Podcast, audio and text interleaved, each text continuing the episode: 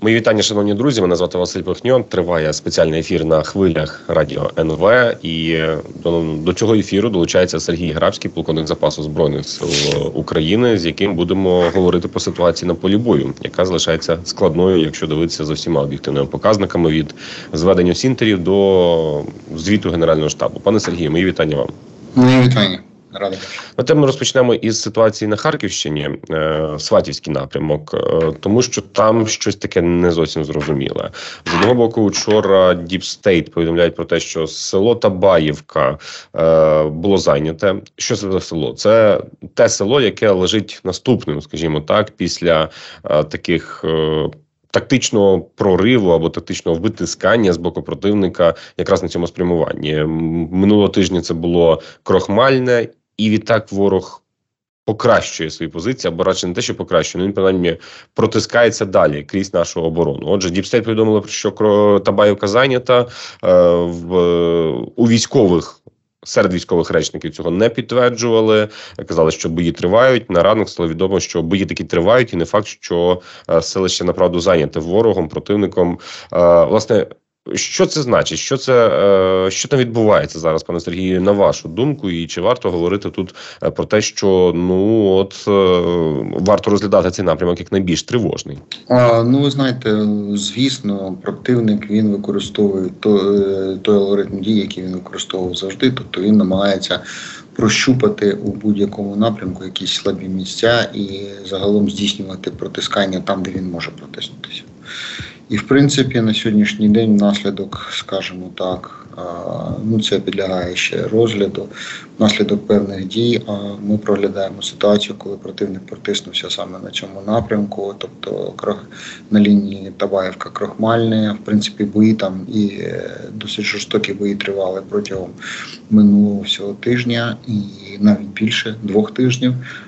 Ситуація там завжди була дуже складна, то, що ми побачили, це вже наслідок, як то кажуть, сукупних дій і спроб наших відбити цей напрямок і намагання противника просунутися.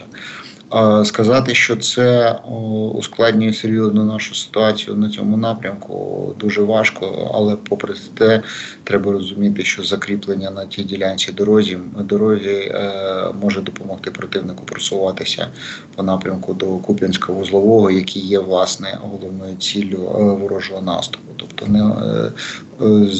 не спромігшись атакувати через Лиман перший, туди по напрямок на Куп'янську противник зараз намагається обійти це з півдня, створити такий виступ і вирізати його. Тобто все одно залишається його головна мета – Куп'янськ.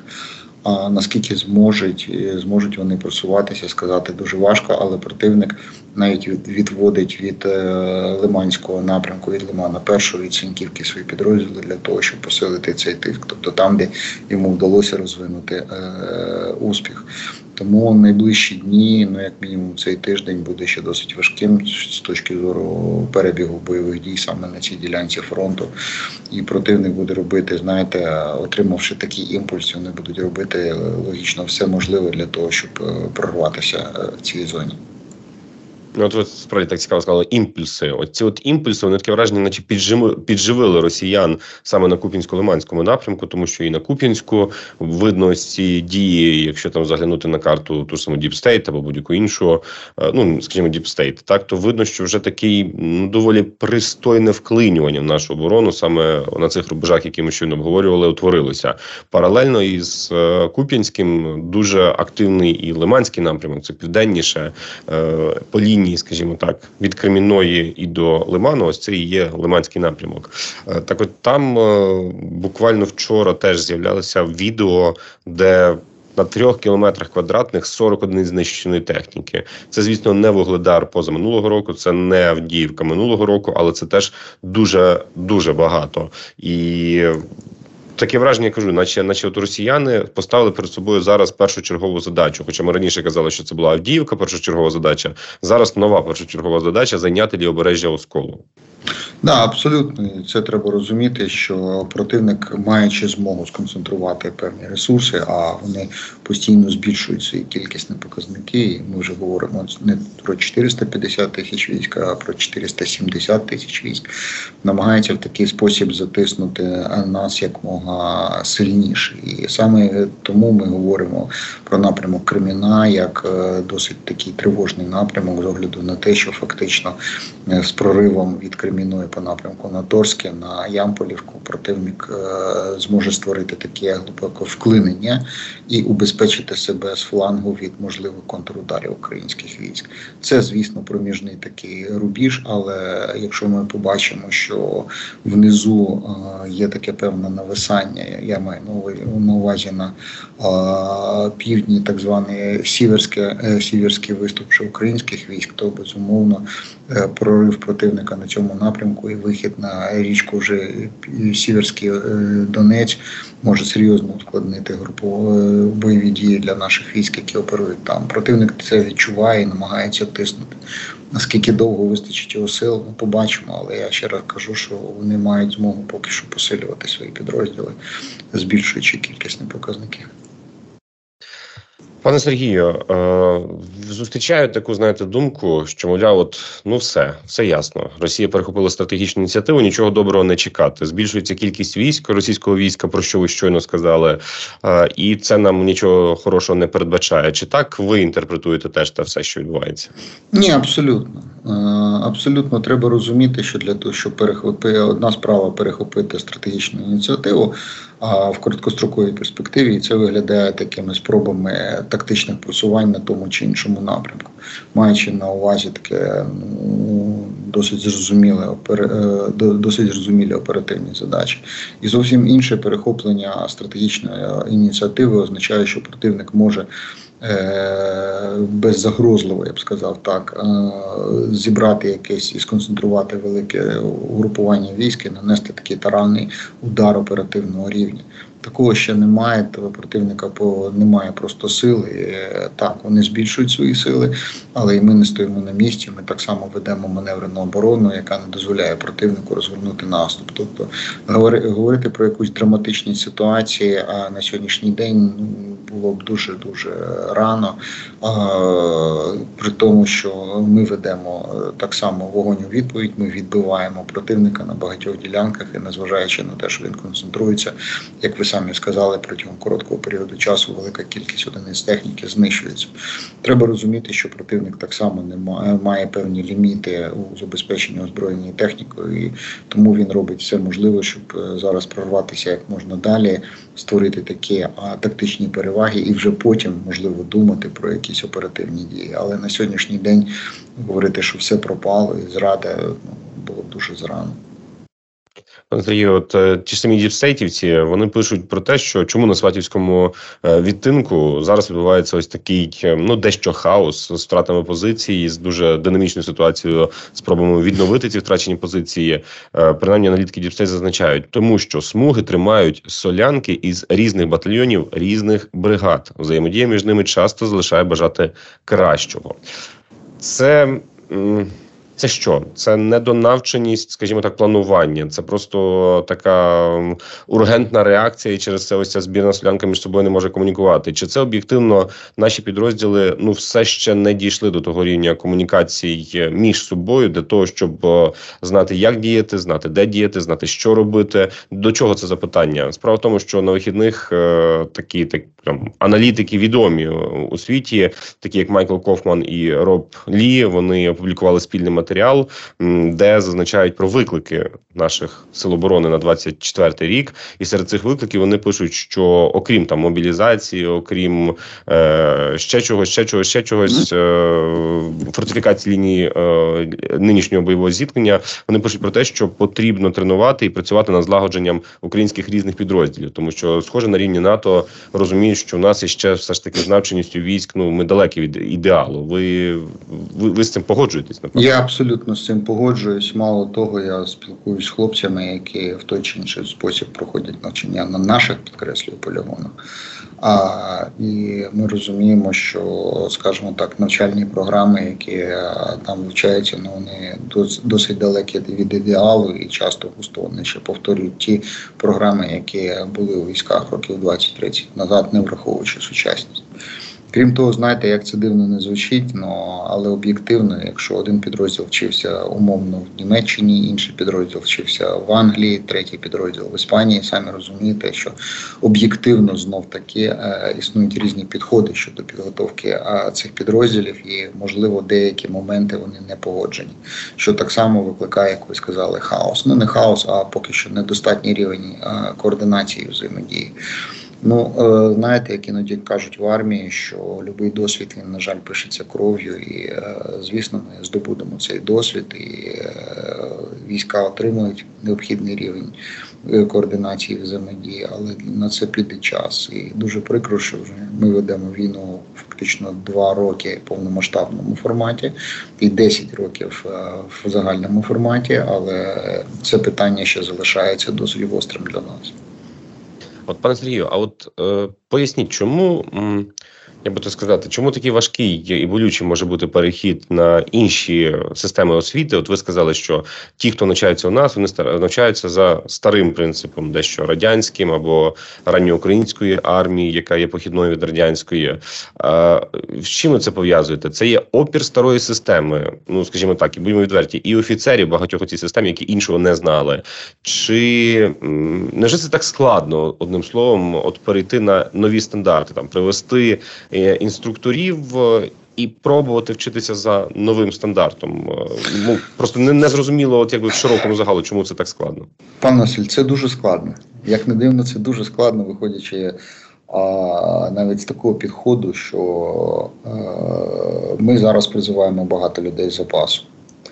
І з запасу призиваються ці люди і попадають в навчальні центри, навіть ті люди, які мали там достатній досвід методики вивчення і викладання основ бойової підготовки. На жаль, вони вчилися за старими схемами, потім вони вирвані були, і зараз вони повертаються, ну, вибачте, людина, яка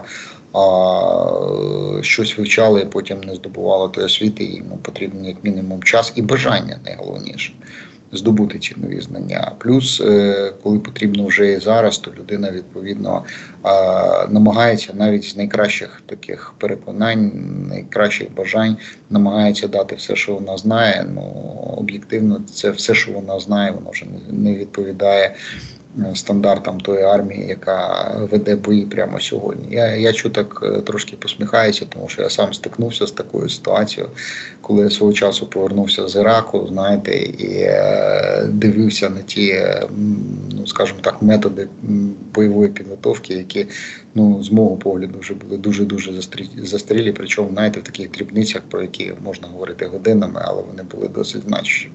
Це один аспект. Ну, скажімо так, це, скажімо, об'єктивна ситуація генерації, яка зараз займається бойовою підготовкою. А другий аспект, знаєте, ви, мабуть, помітили, я дуже часто згадую такі слова, що до цієї війни ніхто не готувався. І навіть якщо ми візьмемо інструкторів, ну, вибачте, інструктори проходили, якщо ми кажемо про західних інструкторів, мають досвід бойових дій десь в Афганістані, в Іраку, припустимо, в інших умовах, які нашим не відповідають. Тому, знаєте, тут це надзвичайно складний процес. Не кожний ветеран, не кожна людина, яка пройшла бойові дії, може викладати і передавати це. Для цього потрібен, якщо хочете, певний талант методиста-викладача. І це дуже складно знайти, і тут ще можна говорити про десятки інших проблем, тому що командир, наприклад, не хоче відпускати грамотного офіцера або сержанта для того, щоб він викладав на курсі і так далі, тому подібне. Ситуація така, яка є, і, повірте мені, це стосується любої армії, так було завжди і всюди, і навіть, ну, навіть, скажімо так, ще якщо, просто щоб проілюструвати, Ізраїль зараз веде бойові дії. Якщо ми візьмемо ізраїльських інструкторів, чи сильно вони нам допоможуть з огляду на специфіку тих бойових дій, які ведуться прямо зараз. Тому, ти знаєте, це загальна така проблема, вона існувала і існує завжди. Ну, навіть, знаєте, повторити той вислів, що генерали готуються до минулої війни. Ось чому проблема. Ну, плюс, я можу сказати, що вміти працювати на радіозасобах – це є проблема. Плюс противник не стоїть на місці, він подавляє радіосигнали, він бореться з нами. Тобто питань дуже-дуже багато. Що стосується отої, як кажуть, збірної селянки з підрозділів, ну треба розуміти, що виконуючи такі певні пожежні заходи, в бій кидаються резерви, і ті резерви часто густо складаються з різних підрозділів. Тому може вийти, що в полосі дії однієї бригади або в батальйону цієї бригади може бути задіяна рота або підрозділ з іншої бригади там, або з іншого з'єднання. Питань дуже багато. Тобто, я скажу так, те, що наша лінія оборони, незважаючи на шалений тиск противника, тримається, це вже серйозне досягнення. Тобто не треба, знаєте, так вже малювати це виключно в таких темних кольорах. Ми ведемо бойові дії, ми вчимося зараз. І, як я намагався такими дуже грубими мазками описати ситуацію, можете її деталізувати там до окремо взятого випадку. Коли, наприклад, в мене один знайомий каже, його відправили на навчання, йому на заняттях з мінної безпеки показують міни, які вже не користуються років 20. Відповідно, отаке буває. Тобто і така ситуація має місце. Тому цей процес завжди був дуже складним і, скажімо, знаєте, в нас, на жаль, немає просто часу для того, щоб сісти, спокійно розібратися і так далі і тому подібне. Плюс узагальнення бойового досвіду – це так само дуже велика проблема, особливо з огляду на концентрацію цієї інформації десь на рівні оперативних і оперативно-стратегічних штабів. Тобто про це можна окремо говорити цілими годинами. Я якраз собі так і подумав, що от би було б добре поставити вам запитання, виділити якихось 5 факторів, наприклад, що можна покращити, щоб вже зараз дало ефект. Хоча я розумію, що це настільки, напевно, що такий великий процес, об'ємний, масивний, що тут ні 5, ні 10, ні навіть 100 факторів, напевно, не визначиш. І це те, що ми змушені робити в ході перебігу бойових дій, як ви кажете, бо за мирного часу, хоча відносно, коли у нас він був мирним, 10 років до того, згадаємо армію, якою була 10 років до того. Навіть якщо ми говоримо про 8 років неінтенсивних боїв, то, тим не менше, не підготувалися, як і весь світ не підготувався. Це те, що ви повторюєте. Ви знаєте, я тут ще раз скажу, що кожна війна має свою специфіку, я б сказав, що не підготувався. Дивіться, так, ми не готувалися. Через миротворчі операції пройшло більше 50 тисяч військовослужбовців Збройних сил, Міністерства внутрішніх справ і інших відомств. Але той досвід, він все ж таки відрізняється від того, що ми маємо на сьогоднішній день. І найголовніше в системі бойової підготовки – це люди, які можуть грамотно донести свої знання, і з цим є найбільша складність. Я просто пам'ятаю, як я проходив певні курси, і так, щоб було зрозуміти, з 30 осіб, які були зібрані зі всього світу, тільки нас 2 відібрали для подальшого проходження там тренерських курсів. Так, щоб просто було зрозуміти, наскільки це складна задача. Пане Сергію, на сам кінець хотів ще, маючи певний запас часу, обговорити з вами події, висмикнувшись із українського контексту, хоча я свято переконаний, що нічого зараз у світі, особливо у воєнних діях, не відбувається поза українським контекстом, воно все так чи інакше впливає на нас. Отже, на вихідних у Йорданії загинули 3 американські військові через атаку, як зазначається, іранського дрона. Хоча це була атака не від Ірану, а від його проксі на Близькому Сході, тим не менше загибель 3 американських солдатів. Це вже виклик для Сполучених Штатів. І, відповідно, зреагував Білий Дім. Пишуть ЗМІ, буцімто там розглядають можливість удару по Ірану у відповідь на атаку цього дрона у Йорданії. Хоча поки що ще зволікають. Ваше очікування щодо розвитку ситуації там напряму задіяний Ірак, де ви були у складі миротворчої місії. Що там може бути і що станеться, якщо раптом, що станеться для нас, як це вплине на нас, якщо справді США наважиться на удари по Ірану. Дуже довго йшли від того, щоб стримувати одне одного і не задавати таких прямих зіткнень. А тут, вочевидь, щось наближається? Можливо. Ні. нічого не наближається, там будуть просто нанесення такого точкового удару помсти, щоб показати, що вони можуть там дотягнутися до певних посадових осіб Ірану. На цьому, власне, все. Тому що розв'язувати на сьогоднішній день війну ніхто не хоче. І, до речі, коли ви кажете, що наскільки ця війна впливає, ну, поки що ніяк не впливає на нас, навіть з огляду на те, що війна вже йде у форматі повітряно-морської операції у Червоному морі. І навіть з огляду на те, як вона ведеться, і всі прекрасно розуміють, що треба і як робити, вона поки що, знаєте, можна... розглядається в такому форматі лінивої війни, коли там дали, розвідка показала, причому космічна розвідка показала наявність цілей, підготувалися, нанесли удари. Хусити у відповідь наносять удари там по танкерам, намагаються обстрілювати інші об'єкти, навіть не наносячи особливо, не намагаючись атакувати військові цілі, розуміючи, що ракети будуть збиті. Тобто от, така дивна війна, яка поки що відображається, як це не дивно, на інтересах Китаю. І Китай вже виявляє таке певне незадоволення і роздратування з огляду на те, як воно проходить. Але на нас воно ніяк поки що не відображається, навіть з огляду на те, які види озброєння застосовуються у цій війні. Тобто там застосовується озброєння морського та повітряного базування, ну, якими ми не практично користуємося. Таким чином, навіть з точки зору того, що можуть бути перенаправлені відповідні дуже обмежені ресурси боєприпасів або озброєння, і це на нас не дуже впливає на сьогоднішній день. Так що ми поки що спостерігаємо, але треба розуміти, що це все ж таки ланцюжок у серії тих конфліктів, які зараз розгортаються, і ми тільки на початку цього розгортання між вісю зла, як сказав президент Байден, і цивілізованим світом. Це тільки початок.